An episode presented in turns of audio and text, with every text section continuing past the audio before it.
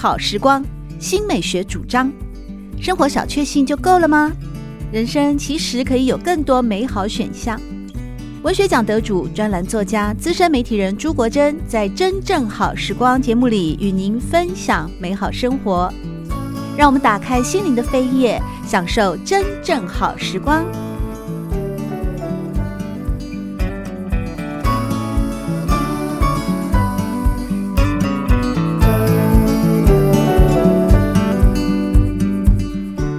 听众朋友们好，欢迎来到真正好时光，我是朱国珍。在今天节目里，我们邀请到名诗人陆含秀老师，和我们分享他的最新情诗集《在门口罚站的天使》。陆含秀老师您好，国珍好，各位听众大家好，我是陆含秀。这本诗集呢，其实最重要的是它还有一个副标题，叫做《鹿晗秀情诗集》。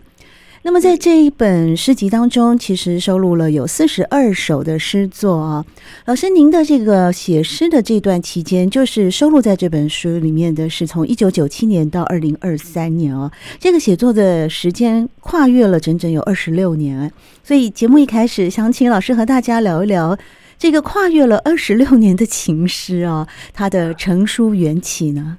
好，其实我从写诗开始。呃，处理一些题材，但并不一定是情爱了哈。就说呃，在面对某个题材的时候，有时候我会用情诗的形式，或者是说，呃，用情诗来作为封衬，来表达那个题材。呃，所以当时嗯，决定说要出一本出完全的情诗集之前，其实我呃回头去翻阅我之前出过的诗集啊。其实每一本诗集里面都有一集呀，我们一本书大概分成几集或者几卷，大概每一本诗集都会有都会有一集是是情诗的。哦，那呃会把它想要独立呃完整的出一本情诗集，是在啊、呃、应该在两千零二零二零二零年的时候，那时候我出了一本诗集叫。那些尘埃落下的地方，那这是一本地质诗，就说每首诗呢都在写台湾的，可能是一个乡镇，可能是一个点，甚至是一座大城。在收集那呃，在整理那一类的诗的时候，才发现说，其实我写了好多好多的地质诗啊，是用情诗的方式来表现的。因此呢，当时就特地把情诗呢就。呃，就搁置下，就特别抽出来，就哎，就不收入，不收入那一本叫做《那些尘埃落下的地方》这本诗集啊，所以就写着，然后呢，陆陆续续一直累积到了呃去年，在整理自己的时候才发现，嗯，好像有一个量了，但是呢，啊，还不是很多啊。刚刚国珍的提到这本诗集才四十二首诗，其实就一本诗集来讲，四十二首诗，特别里面没有特别。长的叙述诗的话，其实并不多了啊，并不多。所以呢，到了去年要决决定要出版情诗集的时候，呃，我又写了几首，就把它补到了这样的一个量出版。所以，呃，我发现后来帮我写序的杨翠老师，他大概看到这一点，他说我的情诗有时候情爱是主题，有时候呢情爱只是一个借用的手法。用这样的策略来书写某个主题，是杨翠老师在推荐序里面也有提到，说到在这本诗集里面收录的四十二首情诗，就是四十二首爱情故事哦。但是他们之间是各自独立的。而陆汉秀老师您的情诗的独特标记呢，是贯穿了整部的诗集哦。而且呢，就像刚才您所提到的，会用大量的自然意象。烘衬、灌注、投射、借代、诠释、演绎各种姿态的情爱故事哦。那刚才老师有提到说，诶，有部分是过去的地质诗，就是描写一个地区的风景或者是一些地标，在这里面呢，也放进了大量的感情。这个我想哦，我们一般的读者或者是对诗、现代诗不是那么有研究的听众朋友们而言啊，我们感觉情诗好像。就是会比较聚焦在爱情，但是如果把这个感情再放大，放大到土地啊、人啊，或者是万事万物的时候啊，我我们到底怎么样来定义情诗呢？老师，您的看法呢？嗯，我刚刚有提到说，其实我嗯从写诗以来，呃，三不五时就会用情诗的这个策略来表达我要表达的那个主题啊。嗯，呃，而且呢，更更更专注了整本。行诗集其实这一本不是我的第一本啊，我之前呢，在二零一七、二零一八年那那一段时间，我出了三本摄影诗集。那三本摄影诗集呢，都是主要的地景都在呃场景都是在欧洲啊，有一这三本分别是叫做《忘了曾经去流浪》，嗯，它是写的四个国家，写荷兰、德国。丹麦跟瑞典，接下一本呢是呃何时爱恋到天涯，这是写呃这个意大利，呃第三本呢是陪我走过波丽路，这是呃英国的爱丁堡跟伦敦。那么这三本一个系列的摄影诗集，其实第二本跟第三本写的都是情诗。也就是说，在第一本《忘了曾经去流浪》出版之后，那时候呢，简单讲，那个诗集所谓摄影诗集，就是我先挑摄影作品，再帮那些呃选定的摄影作品呢，再配一首短诗。那由于呢，《忘了曾经去流浪》那反应很不错，所以刚好我那个时候我也呃每年都有有机会要带团出去做参访，所以呢。呃，刚好也有这样的呃工作上的经验，因此就就觉得说，哎，不要光只出一本，既然要做嘛，讲总是要做个一个系列，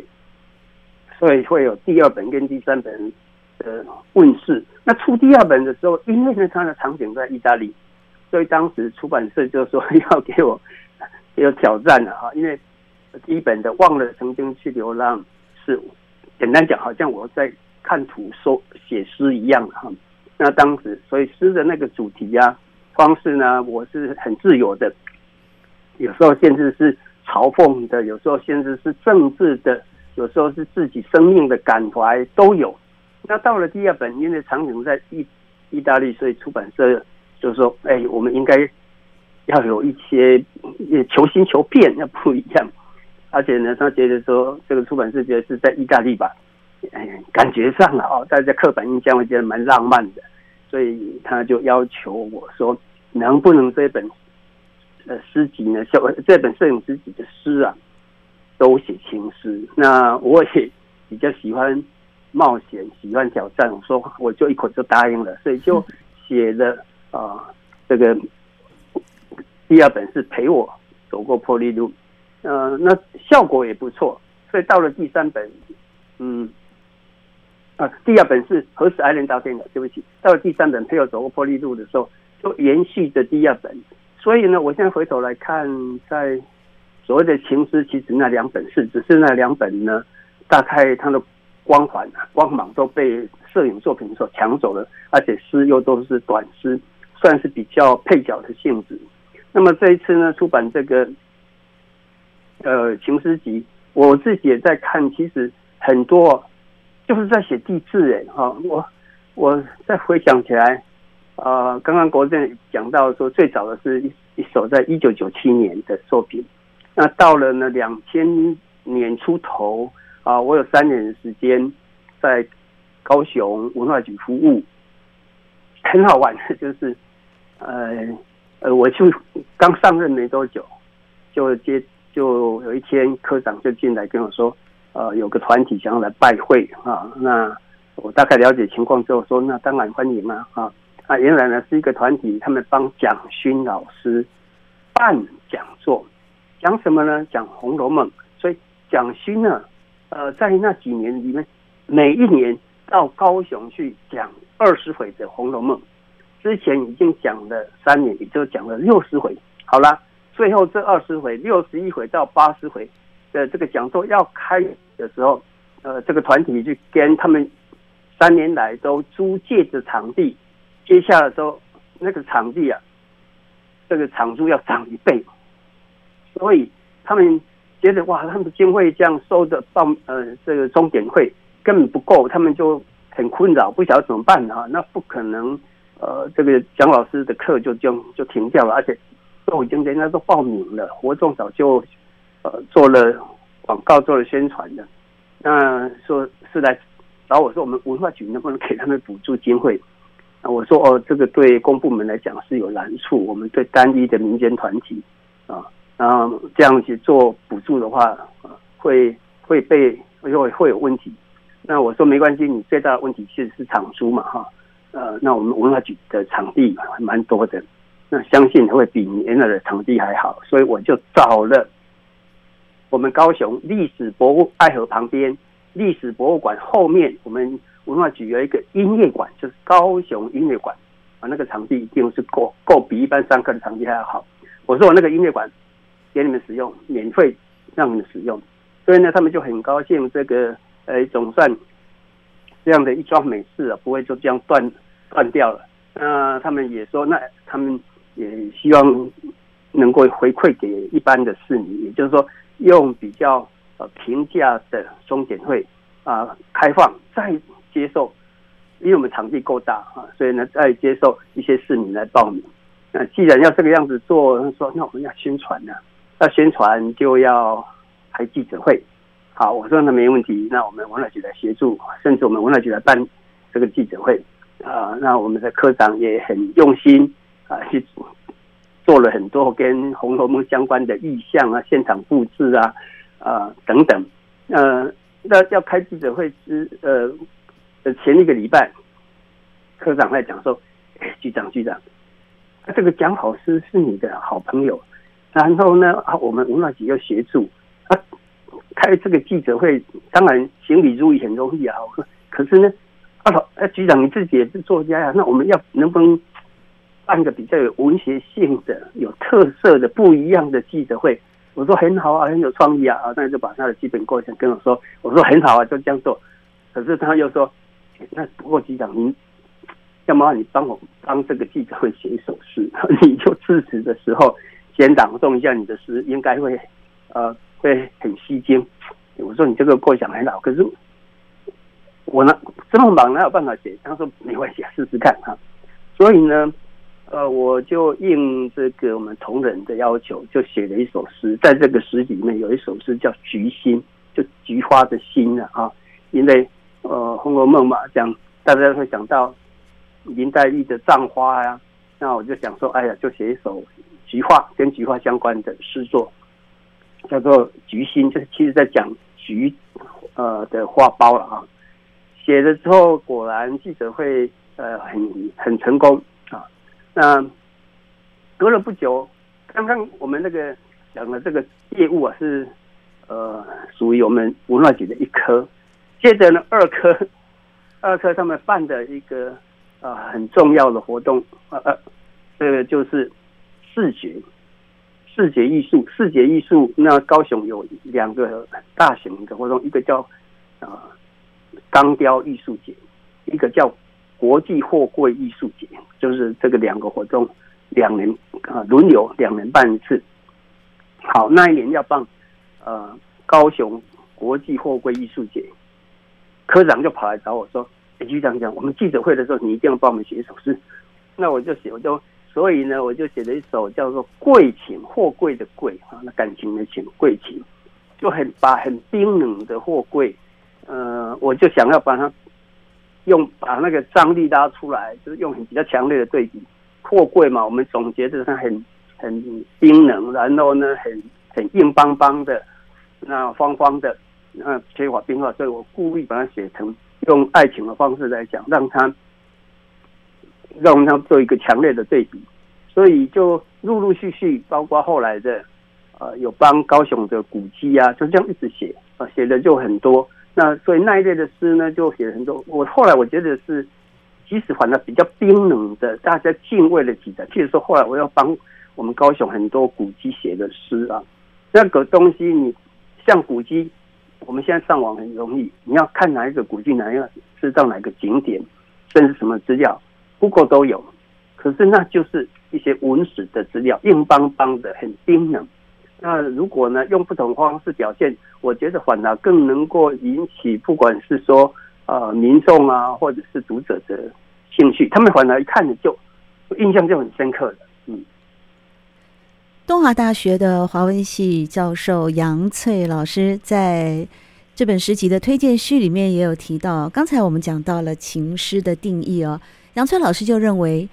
陆含秀老师刚才所提到的《贵情》啊，这是呃副标题是二零零五年高雄国际货柜艺术节所书写的，而在这首诗当中就见证了陆含秀情诗的多面复议，也是局长写诗的反馈经典哦。在诗里面呢，杨翠老师说，我们要让诗人局长自由的写诗啊，才能够让他持续的蓄养丰沛的感官。同时结合两套思维模式与感官系统，更能够提升城市文化治理的美学层次。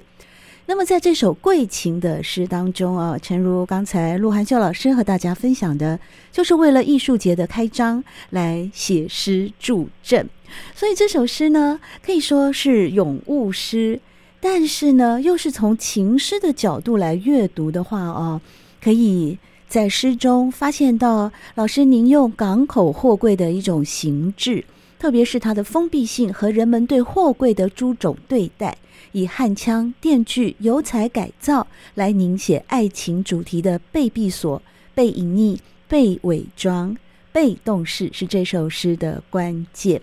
也精准地表现在贵情、货柜之情的这个主题当中，所以我想，是不是老师可以请您来为我们朗读《桂琴》这首诗呢？因为在这首诗当中啊，您也和其他的诗作不太一样的，就是它是用一个呃很工整的对仗的，就是那个字句是平行排列的哦，不像一般我们有长短句。它都是一模一样的，呃，像生怕破了光，我紧紧就整个是很整齐的一个排列，所以从文字的一个呃印象，就完全符合了一个货柜的方方正正的那种画面感吗？是不是这样子？对，这个被国珍看到了杨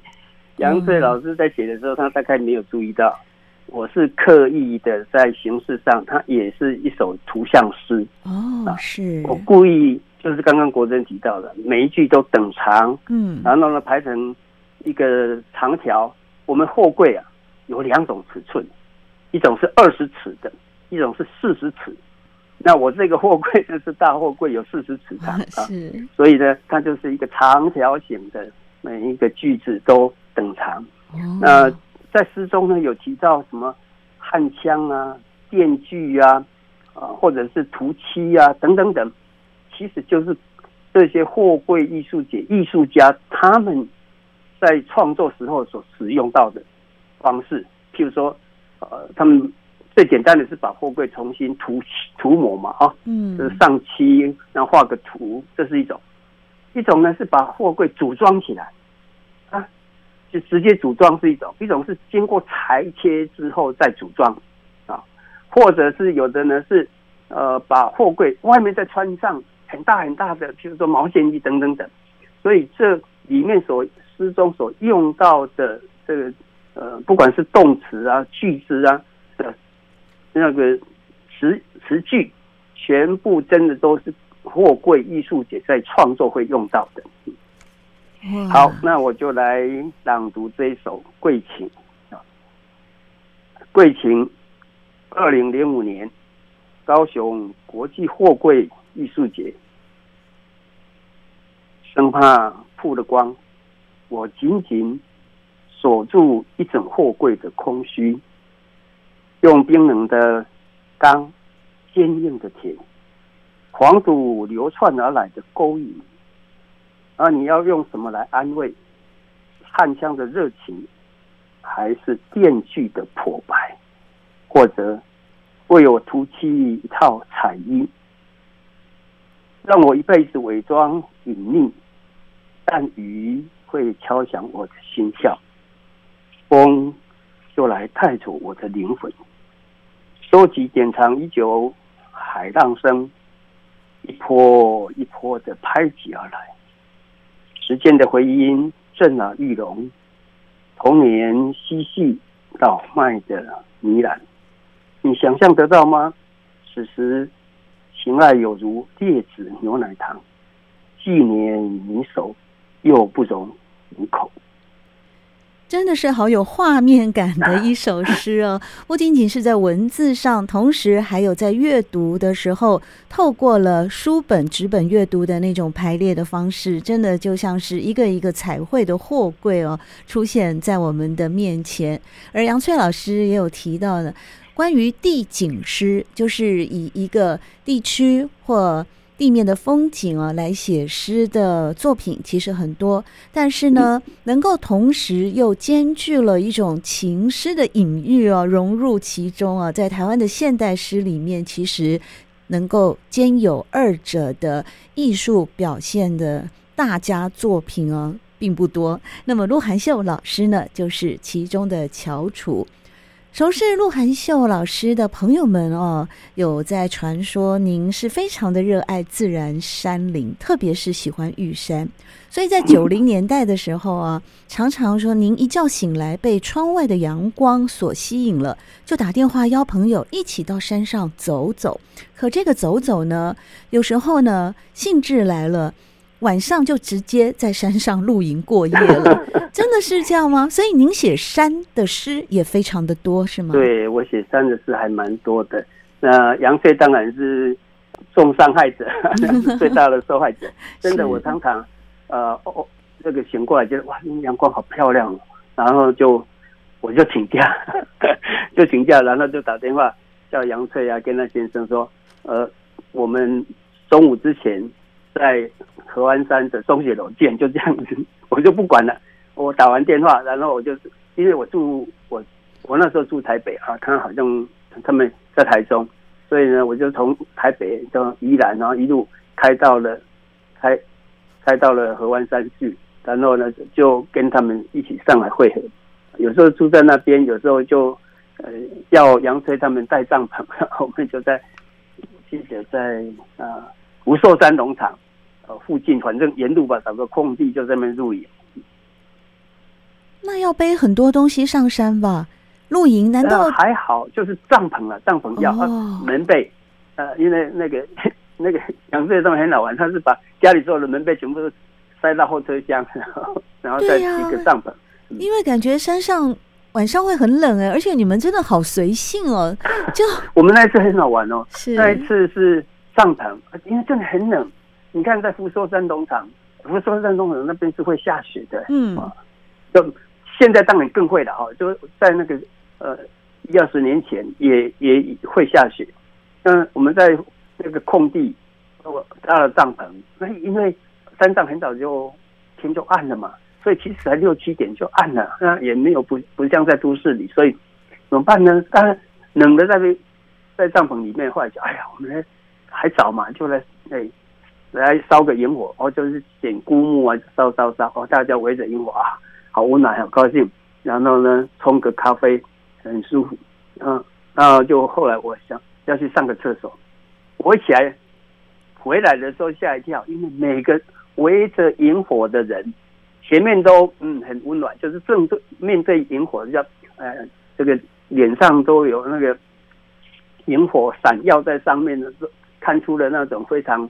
满足的笑容啊，呃，很幸福的笑容。可是每个人的背，全部是一层白霜。哇，当时还没有那个智慧手机哦，要不然就可以拍下照片了。对，这个画面，这个反差太强烈了。隔天了，隔天我们要起来煮早餐嘛，因为山上但很冷，一大早就醒来了。结果发现我们带的水桶啊结冰了。哇，那真的很冷哎，没有办法煮早餐。那您当时有因为这样子的一种震撼而写下了一些相关的诗句吗？写作是这样子，有时候当下的感动，然后就就写了啊。那有时候呢，那种情感情怀啊，那那种一直放在内心里面，放了放了几十年之后，后来才写它，所以好像很难。讲说，呃，也是是如何？嗯，所以说，您到了那个一个海拔两千零十二公尺，这很高的一个山上的学校——骊山国民中小学。您也为了这所学校写了一首诗《云中路》，因为这所学校是全国最高的国中小，它有一条连接着整座校舍的天空回廊，所以您在这个时候是不是感触也特别多？也因此，我在当下有感触，但是这个校长啊，校长心机蛮重的。怎么说呢？他 他就是说打电话来，说哎呀，哎，局长，我们虽然是偏远的啊。嗯，但是我们是全国最高的国中小，它叫离山国中小学啊。嗯，就是刚刚国政说的，它海拔已经超过了两千公尺了。他说能不能帮我们山上的小孩子来，诶、来讲讲文学呀、啊？就是给他们一些一点点、一点点启发。我说我当然非常乐意啊，那就呃就约了时间去的。嗯，小朋友也很活泼哦，不要看他们山上，嗯，让小朋友很活泼，所以我就。跟他们在那边互动啊，好高兴。之后呢，